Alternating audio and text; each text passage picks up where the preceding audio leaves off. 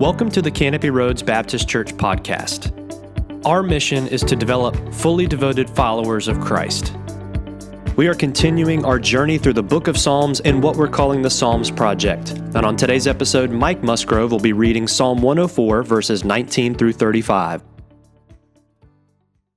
Psalm 104, 19 through 35. The moon marks off the season, and the sun knows when to go down. You bring darkness, it becomes night, and all the beasts of the forest prowl. The lions roar for their prey and seek their food from God. The sun rises and they steal away. They return and lie down in their dens. Then man goes out to his work, to his labor until evening. How many are your works, O Lord? In wisdom you made them all. The earth is full of your creatures. There is the sea, vast and spacious, teeming with creatures beyond number, living things both large and small. There the ships go to and fro, and the, the Leviathan, which you formed to frolic there. These all look to you to give them their food at the proper time. When you give it to them, they gather it up. When you open your hand, they are satisfied with good things. When you hide your face, they are terrified.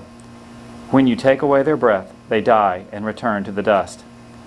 When you send your Spirit, they are created, and you renew the face of the earth. May the glory of the Lord endure forever. May the Lord rejoice in his works. He who looks at the earth, and it trembles, who touches the mountains, and they smoke. I will sing to the Lord all my life. I will sing praise to my God as long as I live. May my meditation be pleasing to him as I rejoice in the Lord. But may sinners vanish from the earth and the wicked be no more. Praise the Lord, O my soul. Praise the Lord. And a question for reflection How has God provided for you physically, spiritually, and or emotionally? Is it enough, or are you left wanting more?